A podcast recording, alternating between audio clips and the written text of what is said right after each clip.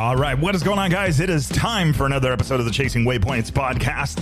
And well, we've got a special one for you guys. Going a little bit out of order, the original plan was to do the COTA Rally recap with the top three uh, for this year's event. We were going to do that episode today, but man, did we get a chance to get a special one in really quick.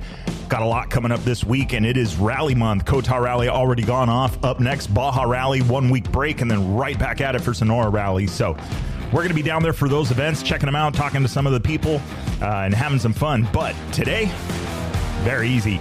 We're going to be doing the pre pre rally show. What is it? I don't know. The preview show for the 2022 Baja Rally.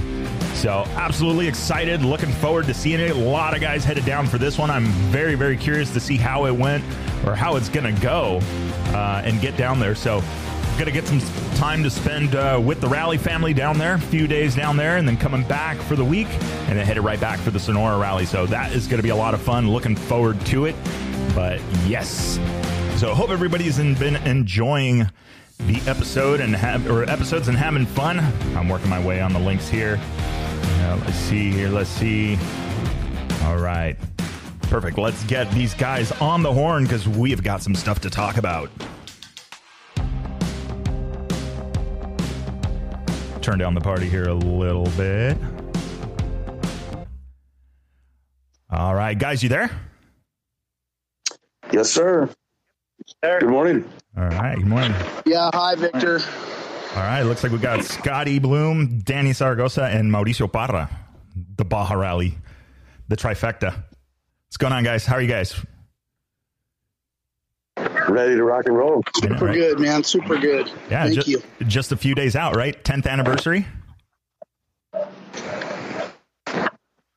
Well, our 10th, this will be our 10th one. Nice.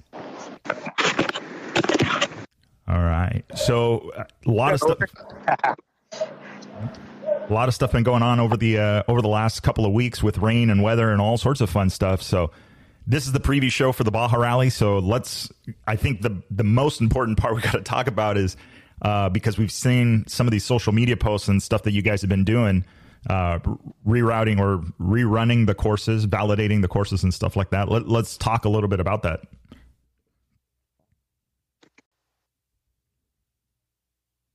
Oh, Scott, are you there? Sorry about that. You know, Victor, before a, a, good rally or a proper competition rally, you know, the organizer team is going to, you know, make a final pass through the stages.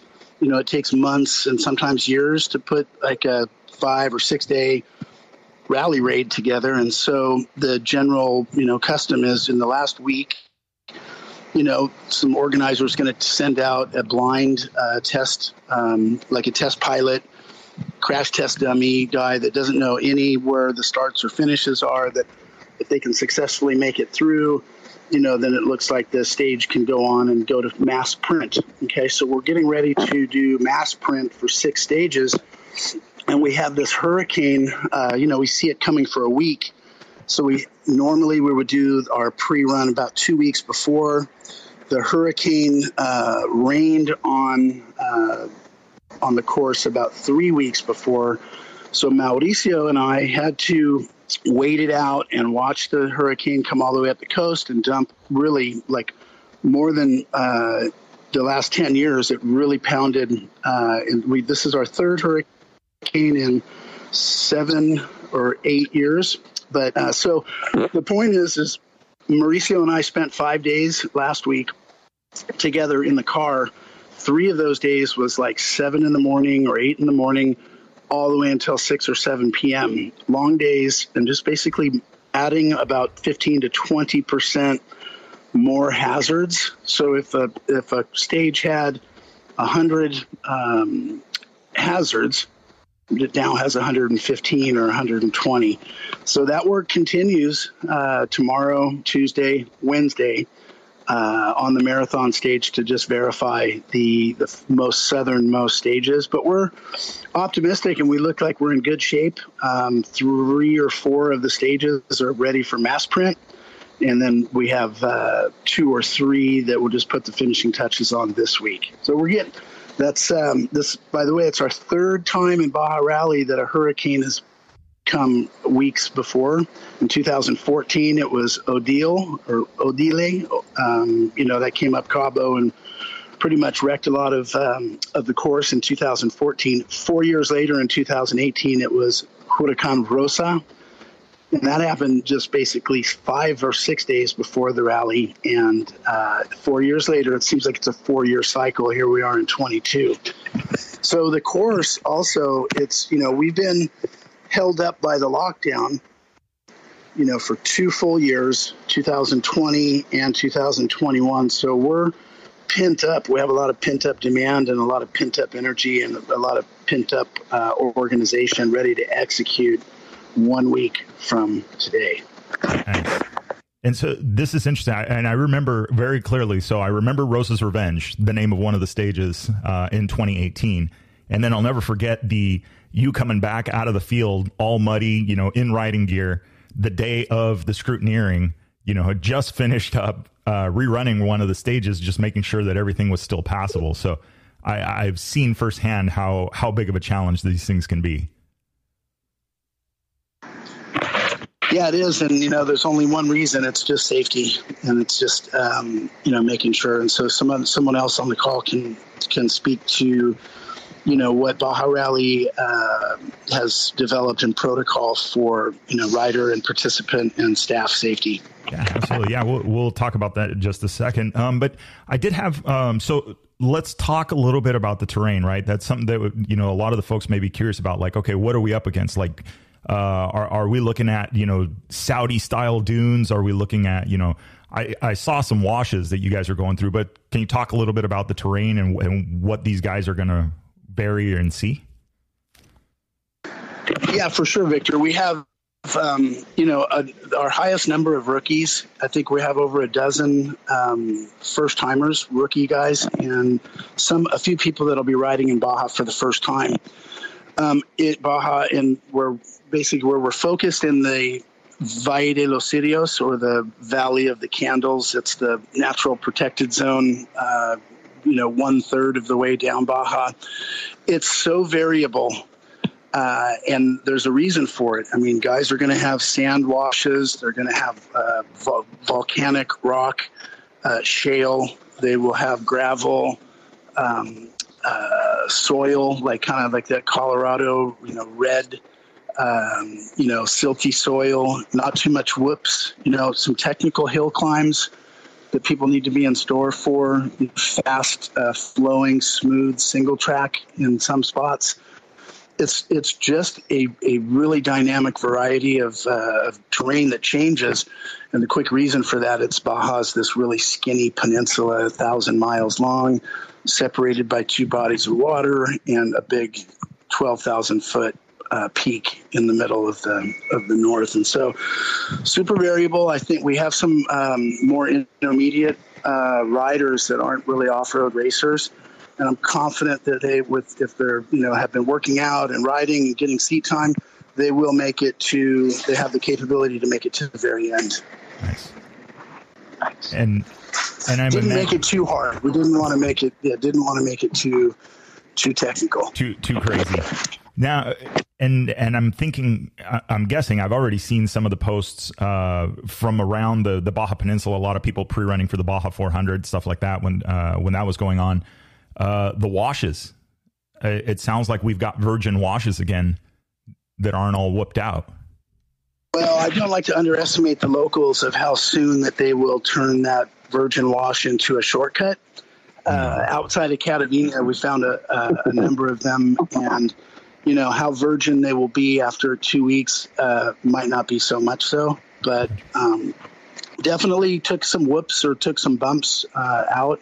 And we're typically not racing on the same old or the same clapped out roads every time.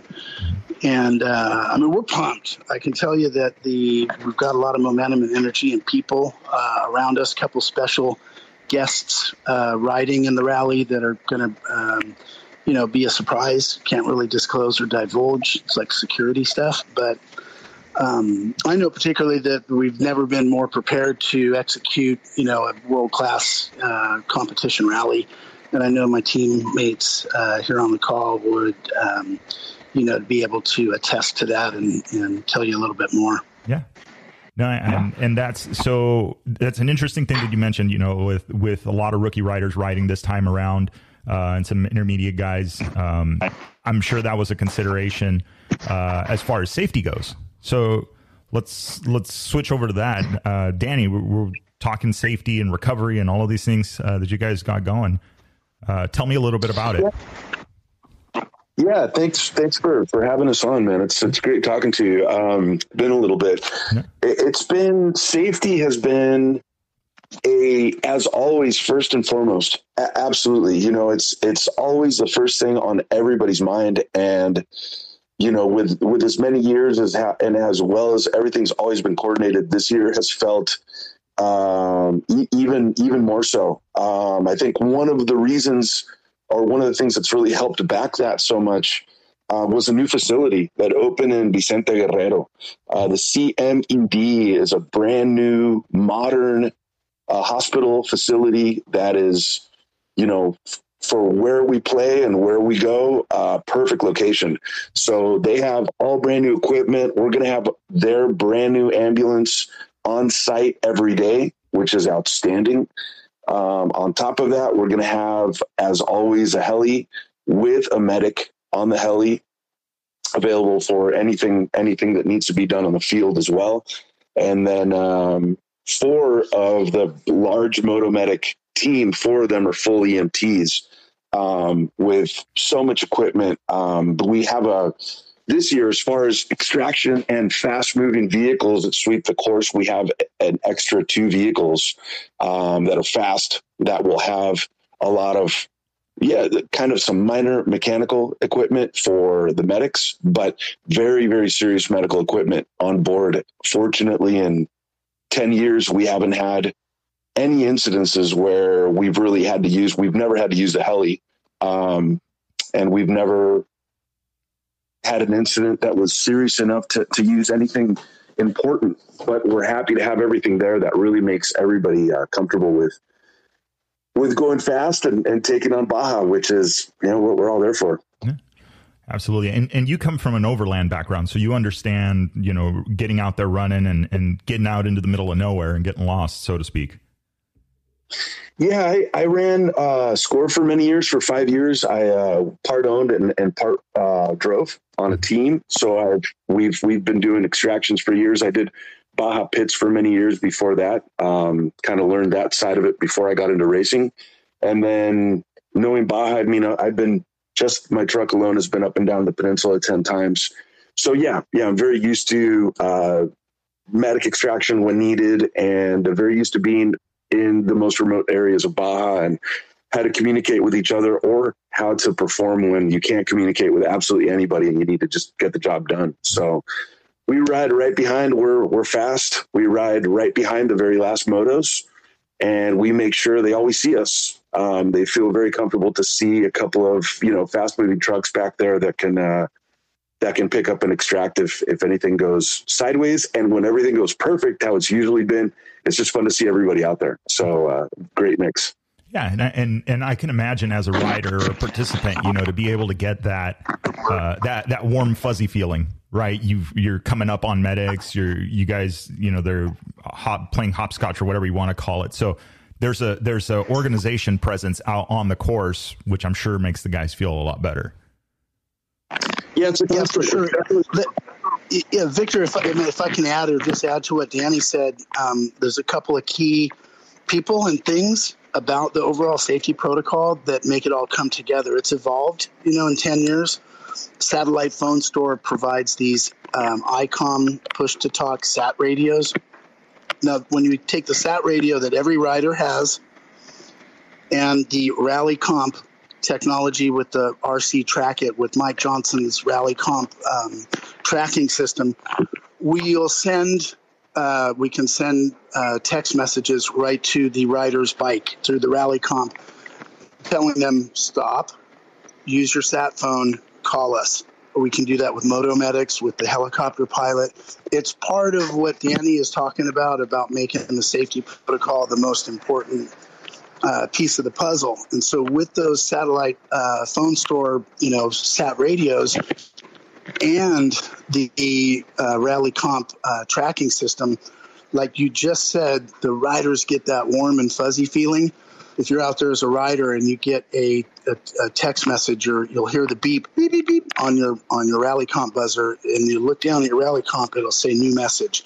So you'll stop, hit the read button, and it'll say something like, "When you get to that locked gate, open waypoint 225, 226." or skip 225 and open 226. And the rider, can, and, and, no penalties, would say open the next two waypoints, no penalties. And that's if we have that unforeseen blockage or some kind of a stoppage in the course. That that's part of what will make the rider and the and the also the the Motomedic sweepers get that warm and fuzzy that you were talking about. And so the first timers that have never been to Baja that are thinking, oh, I could get lost or I could get super dangerous. It's really in a you're in a highly controlled environment the whole time. And and actually that that brings up a valid uh, valid point. So I, like two questions. One uh, one Scotty for you. I mean you you're doing course design. You're you're doing the waypoints. You work very closely with Mike Johnson from Rally Comp on this. Um, what is uh, uh if I'm riding down course and I'm coming up on a waypoint safety? what am I going to experience from the rally comp and what have you programmed into it? Well, it's um, that you're going to get five, you're going to get two different audibles, like a, a noise alert. The first one is a five beeps at some point before the hazard. And that is variable. So I can set that anybody that's making a road book with rally comp uh, safety waypoints, you can decide ahead of time should I put this 100, the first warning, 100 meters before the six foot cliff, or 150 meters before the six foot cliff, or 70 meters. It all depends on what the road like is like before that. If it is, um, so we can program that. The rider, to answer your question, is going to hear five beeps. And after the first day, I mean, the first half of a stage for a first timer, it's Pavlovian like the Pavlovian dogs. It's very conditional response. The five beeper, beep, beep, beep, beep, beep, is different than the other sounds of rally comp, which is a single beep or a triple beep, beep, beep, beep, when you clear a waypoint. So the five beep is beep, beep, beep, beep, beep before you hit the, before the thing comes. And then right as you're approaching it and you're right on top of the hole or right next to the cliff, you'll get the second beep, beep, beep, beep, beep, which tells you that you've cleared and then that that uh, safety waypoint, um, you know, icon and arrow drops off of your rally comp back to your odometer, and then you're back to go. Nice. Okay, so there, there's definitely again more of that warm and fuzzy. You know, okay, I I can see because it's one thing to see a WPS, you know, waypoint safety in the road book. Uh, but then how you know it's good to hear how the rally comp integrates that and what it's telling you like hey dummy back it down you know it really it guys after like after the first few ones when they see that and then they see that it, that was a cliff that could put you out of work or you know in a wheelchair.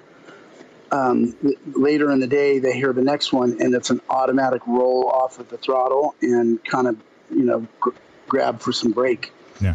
So it's uh, nothing but hats off to mike and all the other you know rally lords out there that have been involved in the business for and the business, I guess, in the nonprofit, um, you know, world for uh, five, ten, in some cases, fifteen years. So it's awesome, right, guys? Yeah, we, we love it as well as the sweep team because we, we all have literally everybody on course, whether you're staff or rider, everybody has the same equipment.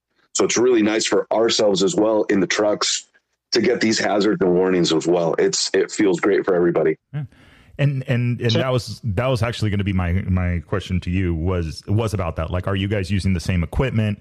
And then relative like these waypoint safeties and and alternate routes, right, to get people out. You know, the unthinkable, right? The the thing we don't want to happen is is uh, for some reason they spaced and and missed the beeps and something goes down. You know, knock knock on wood, we're not dealing with that. Or you guys don't have to deal with it.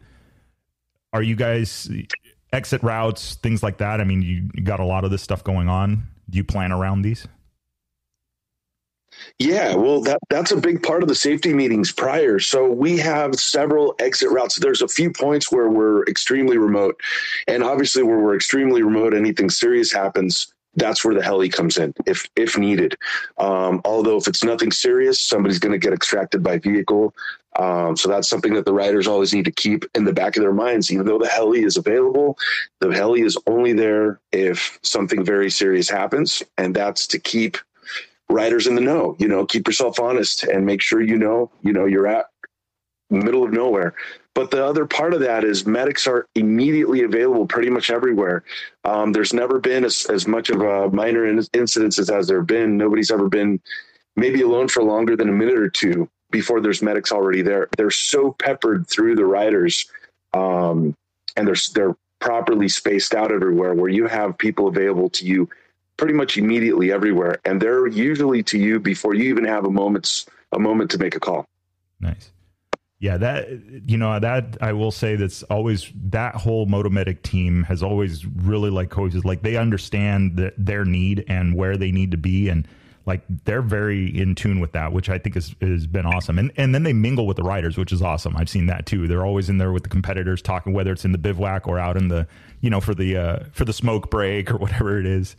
Uh, I've seen them yeah, use a cattle they're. On, yeah, when, whenever I bump into them and they're stopped, there's a rider stopped on course, just kind of relaxing, maybe taking a quick quick water or whatever. They'll always stop and just talk to them and how's it going, and you know talk about the course a little bit, what they've seen, and you know have fun, and then hit it, get at it again.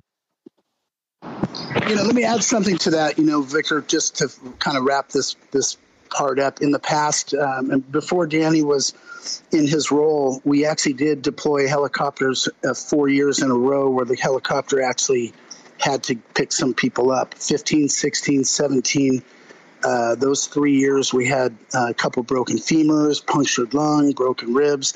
Uh, so we've had multiple medical flights, but one of the best things about this satellite phone store push to talk uh, sat radio and the way it works with rally comp and the way that the helicopter pilot and the symbiosis um, is the ambulance company that puts the medical uh, paramedic uh, on site all week and in the in the in the um, on standby with the helicopter pilot is at if there's a victim on the ground, a moto medic arrives. The moto medic can use the push to talk sat radio to collaborate and deliberate with the the aeromedic uh, paramedic that's with the helicopter. And why are they doing that? They are deciding is this a uh, reason to fly? And instead of one person making a guess or a decision to launch the helicopter for an extraction, you know, there's multiple um, downsides to doing that. If you have the opportunity cost of, a, of another victim that's a serious unconscious, you know, trauma situation that's life threatening, um, that's taken into consideration, but never before 2016, anywhere in SCORE, anywhere in Baja Racing, anywhere ever in Baja, did you ever have that kind of communication collaboration on site with the victim, with a medical professional EMT, deliberating with another EMT on the decision whether or not to deploy the helicopter? And so that's like, like the final thing that I could say about um, how our safety protocol has evolved, and so that we're not like super anxious about incidents. You know, they they will arise when you don't expect them, and so we will be as prepared as we possibly can. Yeah, I believe. And, and that is a very like it's crazy how much that and and let's just you know we'll we'll we'll talk, you know, even just any other situation, you know, where it's course stuff or whatever it may be, how much the the push to talk technology and satellite has cut the time of communication. You know, I remember before it was you use a radio to get from here to there, you know, to the airplane. The airplane has to relay to uh, down to the ground. Uh, or it was a sat call, but then the other person didn't have the sat phone on, or it was just, you know, all of these little things that a minute here, another minute there. And it's just crazy how much that cut like it just eliminated like from one event to the next it just eliminated that up until 2018 up until 2018 uh, for about a four year stretch we had to put a cessna and this is all about pci race radios they kind of you know the weatherman um, uh, bob steinberg the um, they had a Cessna with a little antenna on the fuselage, and that plane flies around in circles at 10,000 feet, and that works. They can communicate and transmit and communicate perfectly with handheld, you know, race radios, VHF race radios, and so for many years we had a pilot. And it was basically air relay, right? And so we had we were dependent on the Cessna being able to take off from San Felipe or San Quintin and always it was a um, you know difficult logistically to get them up in the air. And so when we've stopped races before or uh, delayed stages because the plane wasn't in the air. Eric Tallman and Tina from Satellite Phone Store, the kingpins of, of the largest, biggest uh, retailer in, in the U.S. for for anything having to do with satellite communications that push to talk sat radio eliminated the need to even have the plane, the pilot, uh, and the radio operator up in the air. And they would have downtime. And so it's like, I mean, who knows what we'll have in two years, but we've all got, we now have three Starlink SAT systems to be so that we're not dependent on a hotel's Wi Fi to be strong enough to support a tracking system and even WhatsApp messages. And so um, I think you'll see and we'll all see at the end of this rally as the highlights and as the you know um, content uh, comes out. Uh, you know, basically how all this stuff has evolved, and I believe it's going to attract people that have had it on their mind but have been a little bit on the fence. But we'll see. I know Mauricio's got a few things to say about that. Yeah, I was going to say. Hi, hello. Mao. ¿Qué onda, Victor? What's going on, sir? So Oh, finally at your show. Thank you for inviting us. I know, right? It's been, I know, I've known you the longest out of the whole group, and it's the first time I have you on the podcast. and I'm, I'm a fan, and I there when you were thinking, oh, this is chasing waypoints and everything. I said, fuck yeah. So awesome. Thank re- you for, for the invitation. Absolutely. Yeah. I remember it was the courtyard in uh, Mission Santa Maria.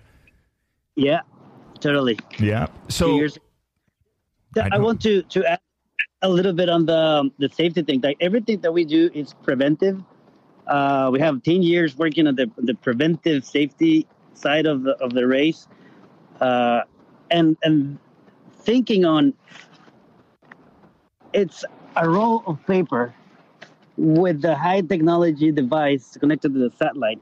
So it's like the super modern stuff with the super archaic chart of paper that makes the super safety. Because you're, reading an actual paper you're seeing the hazard coming and then you're hearing the beep. So we know every, every time where you are. That that um sense of like someone's watching you from above it's it's safe while you're out there and seeing no one for hours so we we really do a lot of um, that that part uh, it, as Scotty said and Danny this is the solid team of we ever had uh, we're pretty stoked. We I think we're we're ready. I mean, we're super ready. This this year we jumped into six days instead of five. This is more challenge for the riders. Just just to wake up at 4 a.m. for six days in a row is tough. Imagine riding and being aware of all the hazards. Yeah, that is going to be that is going to be interesting. I mean, it's, you know, adding just another day of racing uh, a racing to it and and where these guys are going to go. Where where are these? I mean, more or less, right? Where are these guys headed, uh, bivouac wise, over these six days? Well, this year we, for first time, we were we were going to start in the San Quintin. Uh, most of the people at the show it's familiarized with the Baja and San Quintin area. So these two years ago, San Quintin became a municipality. Like they separated from Ensenada as a municipality. It used to be uh, like around 32,000 miles, square miles, Ensenada. The municipality was 32,000 square miles uh, with 800 miles of coast. That was for a long time.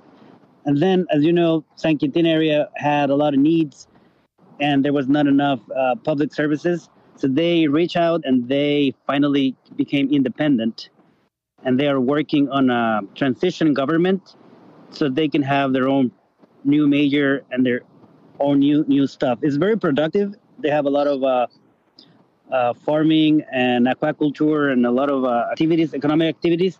So now it's their time to perform. Uh, basically, we decided to go there um, and support them in that, in that end. Nice. So San Quintin going to be one area for the for the start. Um, Scotty uh, alluded to a little earlier about uh, Valle de los Cirios. Yes, the Valle de los Cirios. We're, we're starting San Quintin, and then we're going down south of the. Most of the race is going to be in the this national park, beautiful national park. We got uh, all the permits required, the Semarnat and the Profepa, and all the studies that we needed, and we learned a lot of uh, what we're seeing there, how why it's so beautiful. So it's going to be Catavina for two nights, and then we're going for first time also a marathon stage to add a little bit of spice on it. Um, basically, it's uh, you start in Catavina, you end up in Bahia Los Angeles. We concentrate only riders. They are um, like like in separated from from everyone. No support, no nothing, only them. So they can work on their bikes personally. We're carrying for them like a plastic bag or something like a box for for their personal care or whatever, so they can sleep and the next day start. But this this marathon stage, as you know, has been used in many other rallies, and we were hesitant in, in doing it. But I think it's time, time to to push them harder. And the fact that they were saying at the beginning, uh, the race we have a lot of rookies, like new people. That's great. That that means that we're accomplishing the the. Nope. Uh, they cut out really quick. Uh, you, what are you guys accomplishing? The growth of the rally sport. Oh. The, new riders, new people jump jumping with their uh, coming with their road book and coming to the to the rally schools here or in the U.S. or whatever.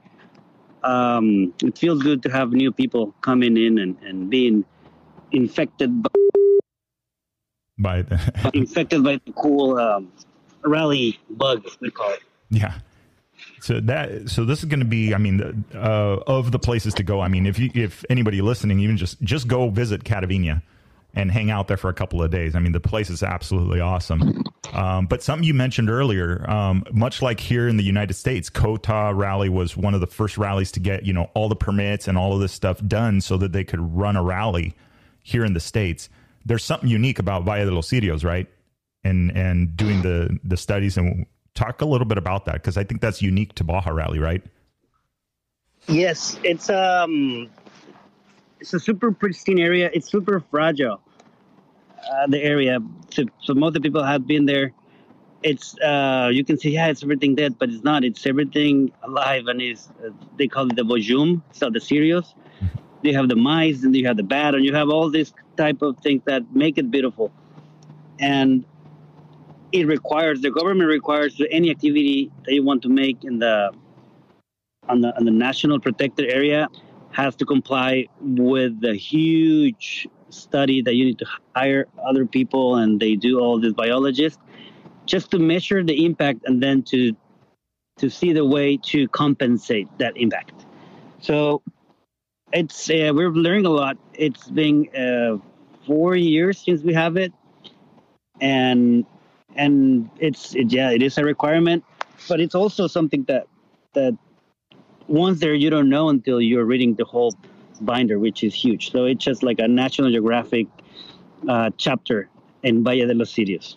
yeah i've i've seen said notebook you know yeah yeah yeah you know um, for people that haven't been to catavina oh, and they know what joshua tree is catavina is the closest thing to joshua tree you know that you would find in in baja california and on that study the uh, you know as Mal mentioned, you know the area of Valle de los Cirios, it's basically it's a huge swath of of uh, land. It's you know below El Rosario and north of um, Guerrero Negro, it's a there's a lot of it's very fragile flora fauna. It's a fragile environment, and you know it's almost as fragile as some of the you know people who um, question uh, motorized uh, vehicles in those areas and question mo- something like motorsports. The findings from our environmental impact study is that there is essentially zero relative impact of 30 or 50 motorcycles passing one time on an existing road.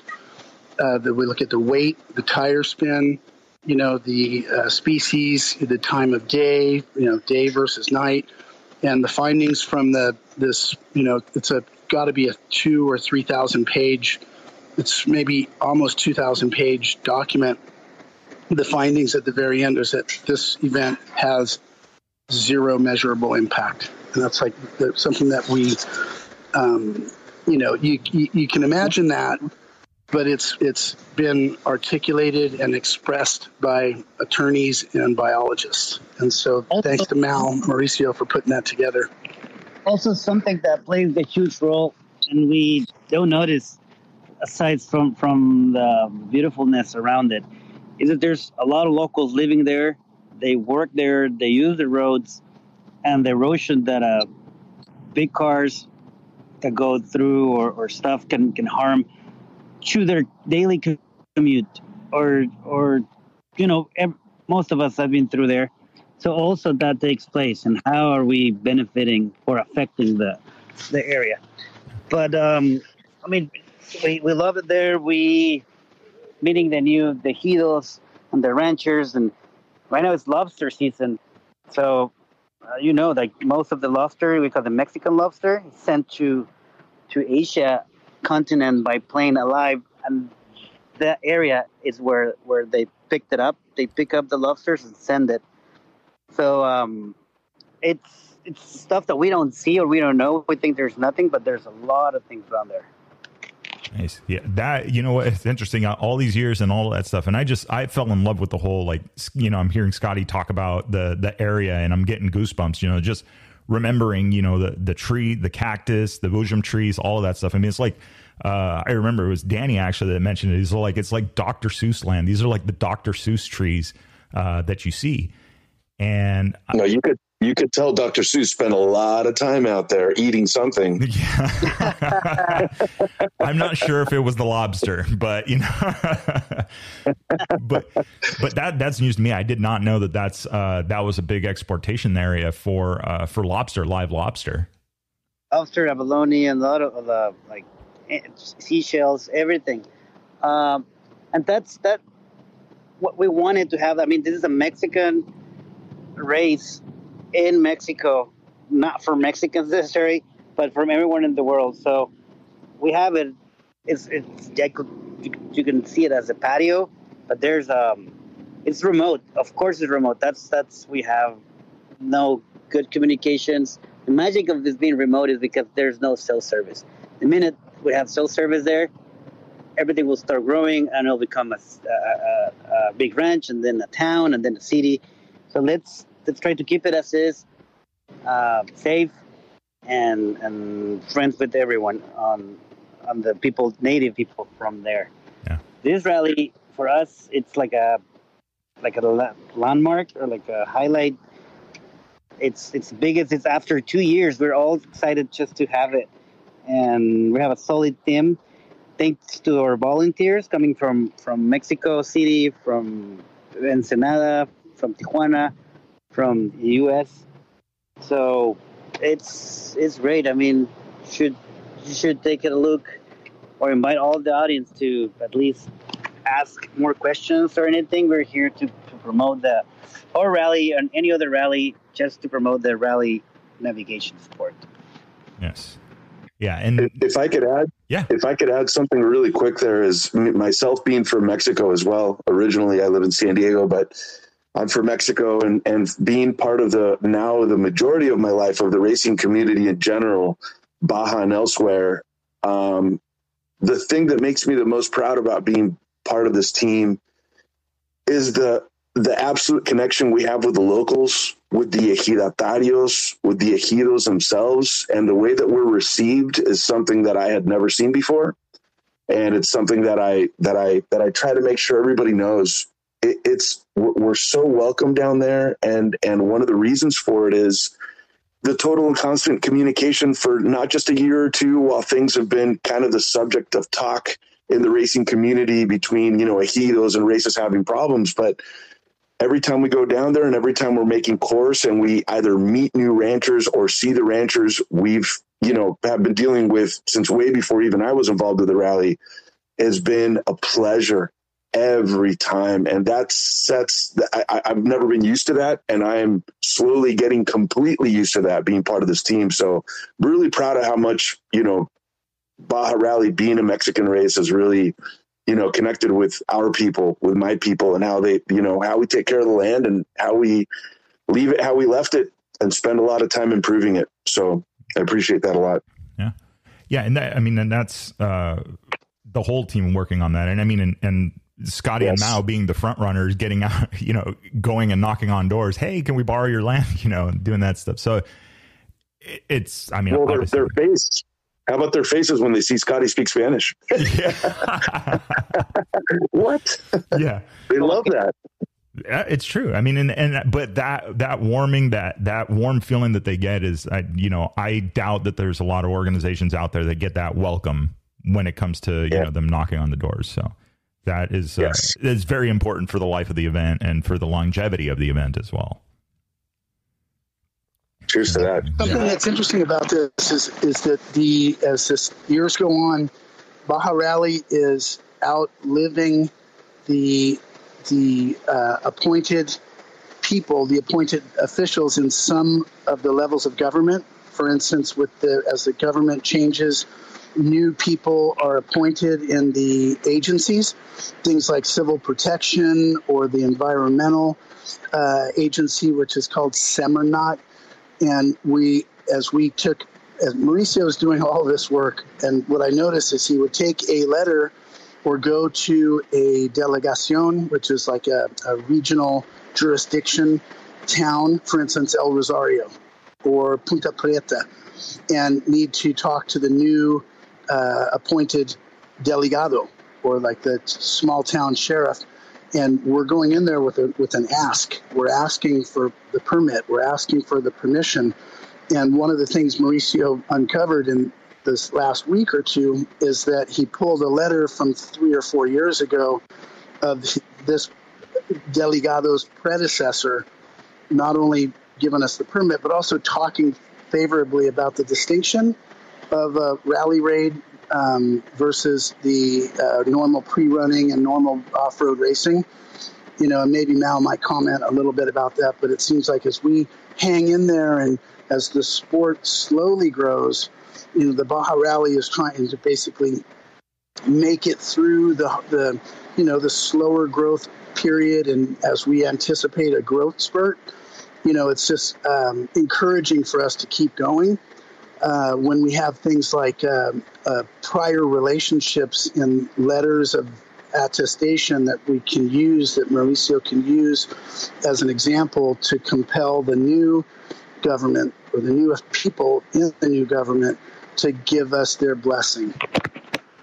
Nice. And that that is very, very important because that is actually something that, you know, in, in talking to the team from COTA Rally, they literally just had to deal with that with the change in government. So uh, Mao, I don't. You, can you share a little bit about that? Because I know that's something that you you deal with a lot directly, running Lost in Baja, and doing tours, things like that. Yeah, it's um, it's, it's I mean, it's people. Imagine that there will be a race in the back of your house, and they want to do something, and and you think there's no owners because there doesn't say, but every piece of land in Baja is is owned and requires permit, and there's laws. We just we're not doing anything extra, which is complying with what is out there and it's been there for years. So uh, just doing things right from the beginning will open a lot of doors. Will make it sustainable for for everyone. Um, uh, it's not that we're on the tree hugger side or anything like extreme, but we do feel responsibility for for for what we do, and everything that what we do is just for the race. It's something that we like it's for it's for our clients or or or you're going to clients, but there's like friends or community of racers that gather and trust us to come to these remote places so they can be free and ride and knowing that they have all this back of uh, talent uh, ready to, to, serve. It's um, it's it's been it's in, in all levels since the girl making the burritos for the lunch for the 32 staff members the waiters the riders the flags the cops everyone involved um, it's something that we like to share and to keep doing for many many years. And the only easiest and the only way to do it is start right from the beginning. So we are very proud of our event and we want to invite them i mean it's it's there's always and we've talked with this uh, victor how to grow the classes not just on the super extreme racing but also into the um, adventure bikes or any other type of thing that will help to to promote the the rally thing. So right now is the rally thing with motorcycles, which is awesome, and I will stick to that. And it, it, we can always add different um, vehicles or type of, of uh, explore there. It's about the views, it's about the safety, it's about the feeling, it's about the community. Like when you come back to the bivouac, it, everyone is like, like how was it? And it's it's just a good vibe. It's a good feeling. You know, very much, very much so. And and there it is again. Once again, the common theme, right, is is that that bivouac ambiance and everybody just hanging out and bench racing and talking, and uh, that I think is one of the most important things about Rally Raid. It's your green flag to checkered flag, and then you get the cool off in the liaison, and and then you're back, and you know you're just it's business as usual. You know, it's a bunch of friends out in the middle of nowhere. Cheers for that. I know, right? yeah, Cannot yeah, wait. I, I, can't wait, man. We're, we're we're all like, can we move this up a week? Yeah. Does anybody need to make any any any plan changes here? yeah, yeah, I know, right? Can we speed this up a little bit? bit? Yeah, but we're yeah. almost there. But it sounds like so everybody is uh, is going to be descending on uh, on San Quintin uh, this coming up weekend and and getting ready. Sounds like. Yeah, we are uh, already having the last meetings with the team, private meetings in between groups, like the safety, the ops, the engineering, uh, loading the cars and checklist. So for us, the rally already started and we're just, it's just um, it's not going to end until like two weeks after. It's a lot of work. Mm-hmm. Then we start again. And, and then rinse and repeat. I, I, I, might just, I might just have to stay in San Quintin until the December rally too. that would be horrible. he said sarcastically. Yeah, we might. We, and uh, Dan, we might have to change your name to Dan Canteen. yes. Logging some hours. okay with that. Uh, yes, I, I, would be okay with that. Uh, I, I, think Dan Quintin Seuss would be the proper name. there we go. We just need to need to create a, your own little like ejido, like right in between the two, Catavina and San yeah. Quintin. Somewhere with no Wi-Fi. Thank you. Yeah, there you go. Well, Starlink has made it a, a little bit easier, and that's you know, it, Mauricio does bring up a good point. It's like how much how much communication and the ability to communicate can you bring in before everything changes you know and that that's been a long standing thing in that whole area you know just south of el rosario um, that you know you cross over the bridge and that's it. You know you're in no man's land you know the the never never as as cameron uh, cameron steele called it. So it's one of those things that that that bound like you don't want that magic to go away but you want to show it to people. You want people to experience it at the same time to yeah, race day is race time, right? I mean, that's when we need the comms in order to keep people safe. But outside of that, it is my favorite thing about this whole area. We're going to be playing in, you know, uh, from San Quintin to Bay of LA and back is that the, the towns have a fight against and keeping it this way, keeping that those comms completely out and disconnected so that we can go back there and see what life has always been like in these areas before communication was there. And you get a little bit of Wi Fi here and there just to communicate with families, let everybody know you're okay. And that's it. Mm-hmm. Relax, enjoy the stars because you will not find a place on the planet with more stars than here. No.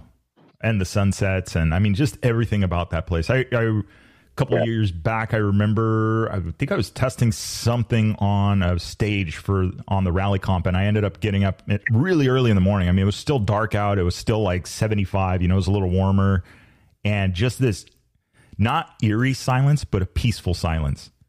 Dark road. I mean, it just it's it absolutely magical. So uh, never disappoint and never disappoints. And there's always something new. There's always something to learn.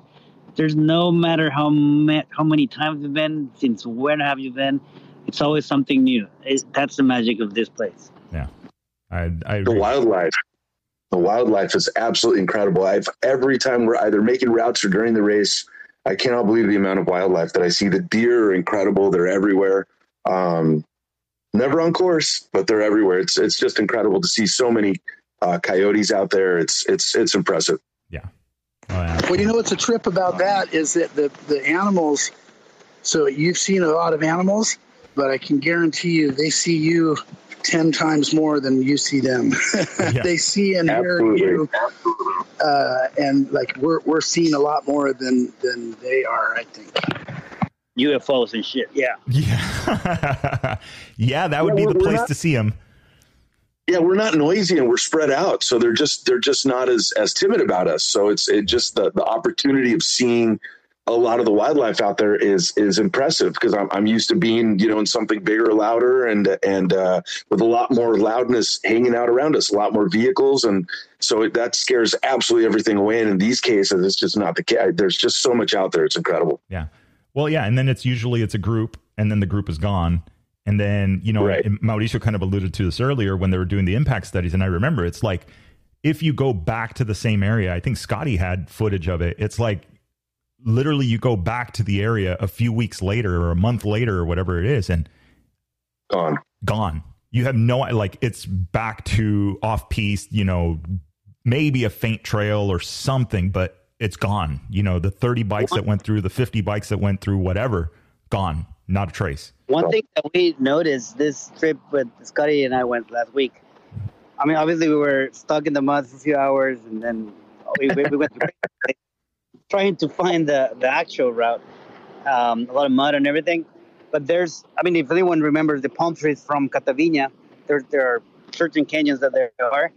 They were wiped out, like 40 year old palm trees on the canyon. They're not there anymore. Wow. So it's it's nothing. It's not bad necessarily. It's just how how things are. It's just the fact that we're noticing. It's just awesome. Yeah. But it will grow again, and then we'll find another place where there are more pumps. Mm-hmm. So it's it's so it's so alive. Yeah. So um, that's what we're doing it here. Uh, we like it, and it's it's something that we we want to share with more and more people every year. Yeah. Yeah, absolutely. Keep keep this sport growing. And and Scotty nailed it on the head. I mean, I, I you know I'm just doing the math and, and yeah, sure enough, it's been it's like this four year cycle. It just kind of gets like it's like nature says, okay, we're gonna we're gonna start over in this area, you know, and and and there it is. So. Uh, it sounds like the it sounds like the competitors are in for a treat. You know, some virgin stuff out there, some new sites, and, and I think it's going to be really good. Like a sandbox, the, the, the picture. Yeah. Uh oh. Uh oh. Yep. Oh, there he is. All is. good. All good. Well, cool. Well, let's. Yeah. You know, um, final thoughts.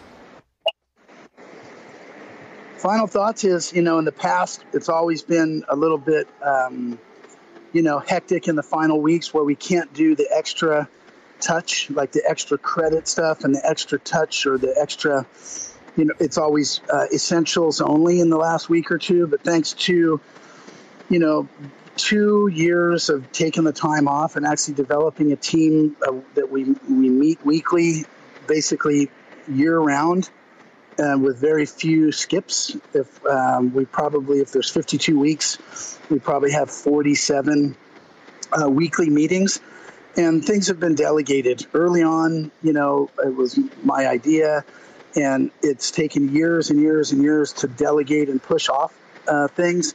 This is a banner year for Baja Rally because Mauricio Parra has taken over, um, and not just in name and theory, but it's his responsibility, and he's living up to um, you know. So any success that we have, and anything from like repeat customers or our racing clients who say, "Wow, this is like I've been to three or four of these. This is the best one." It'll all be because of Mal and Mauricio. Uh, we call him Mal, but it would be because of Mauricio you know, taking the, the reins and the responsibility and, you know, leading the team, um, you know, not calls, but down on the ground inside the um, offices with officials, you know, all over the state of Baja California. So I thought I would add that as my final remarks because it's been, you know, a 10 year a long trip. And, you know, it's, I've over the years have really learned to let go of of some things, and no one will tell you more than Mauricio. I've really let go of those things, and thank thank God that Mauricio and um, you know Danny and Matt Fryer and all our sponsors and all the people that are working closely with us have picked up uh, all the slack that I left behind. It allows me to focus on the routes and the safety, and maybe a little bit of extra credit as we get a couple days before. Nice. I don't know, Mal. What are your? What do you guys have any final thoughts? yeah the um, thank you thank you for for that trust on in me and the team it's not easy it's something that i mean not even after covid on our personal life personal business uh, we're actually picking the the pieces left by by this pause that everyone had and tough decision from last year to to call it off and all those all the everything that we we know about what happened on the covid situation but this year it just just it's perfect. I feel super supported by the by the back by my excellent team, volunteers, and the vibe that everyone is having is just great. So uh, we're ready, and Victor will see you around on, on actually this Sunday. Yeah, we we are a week out officially. Incredible. Nervous. Incredible. It just took a year to get here, right? it took, I, I, we could say three years, maybe. yeah, I know. Incredible. I'm, I'm glad to be back. I'm, I'm super excited to be back, man. closing statement. Just happy to be here. Thank you for having us on, man. It's a it's a pleasure to be on your show. I can't wait to hang out with you again. You were my first roomie.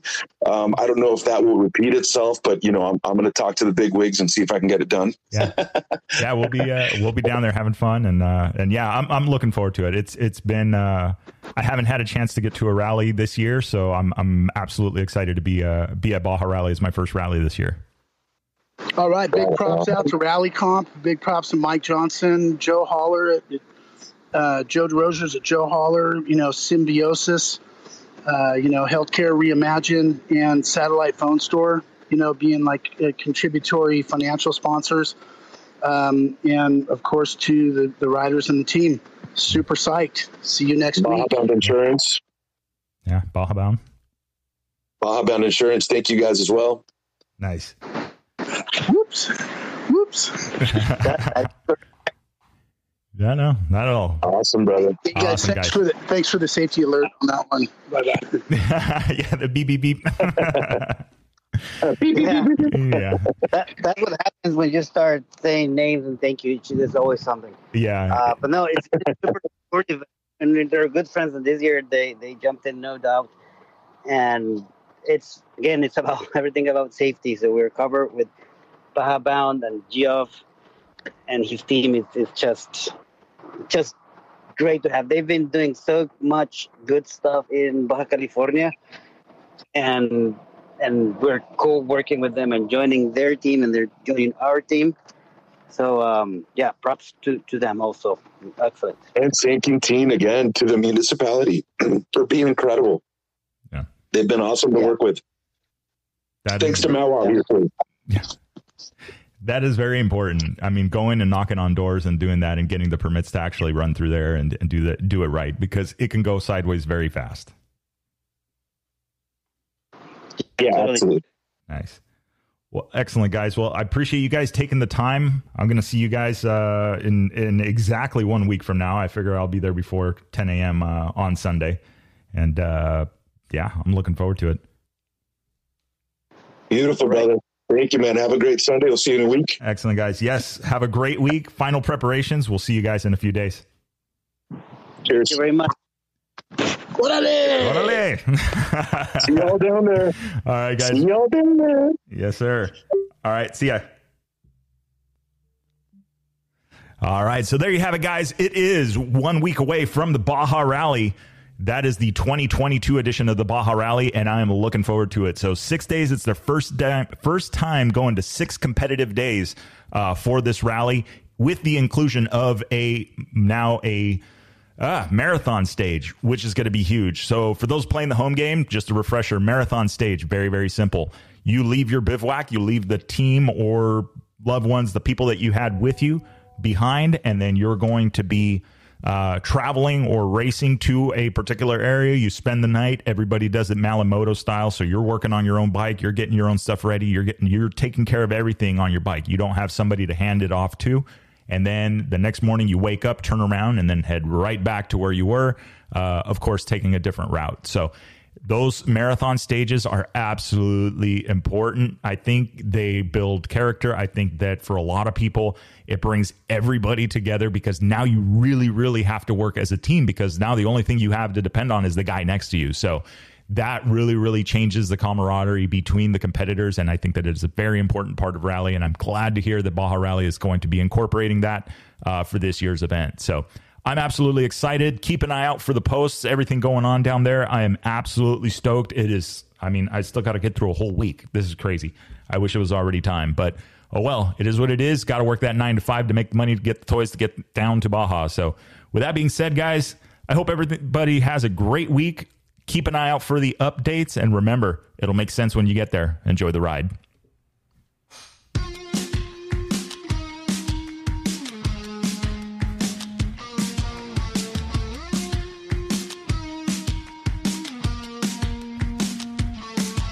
All right, that is the wrap for the Chasing Waypoints podcast this week.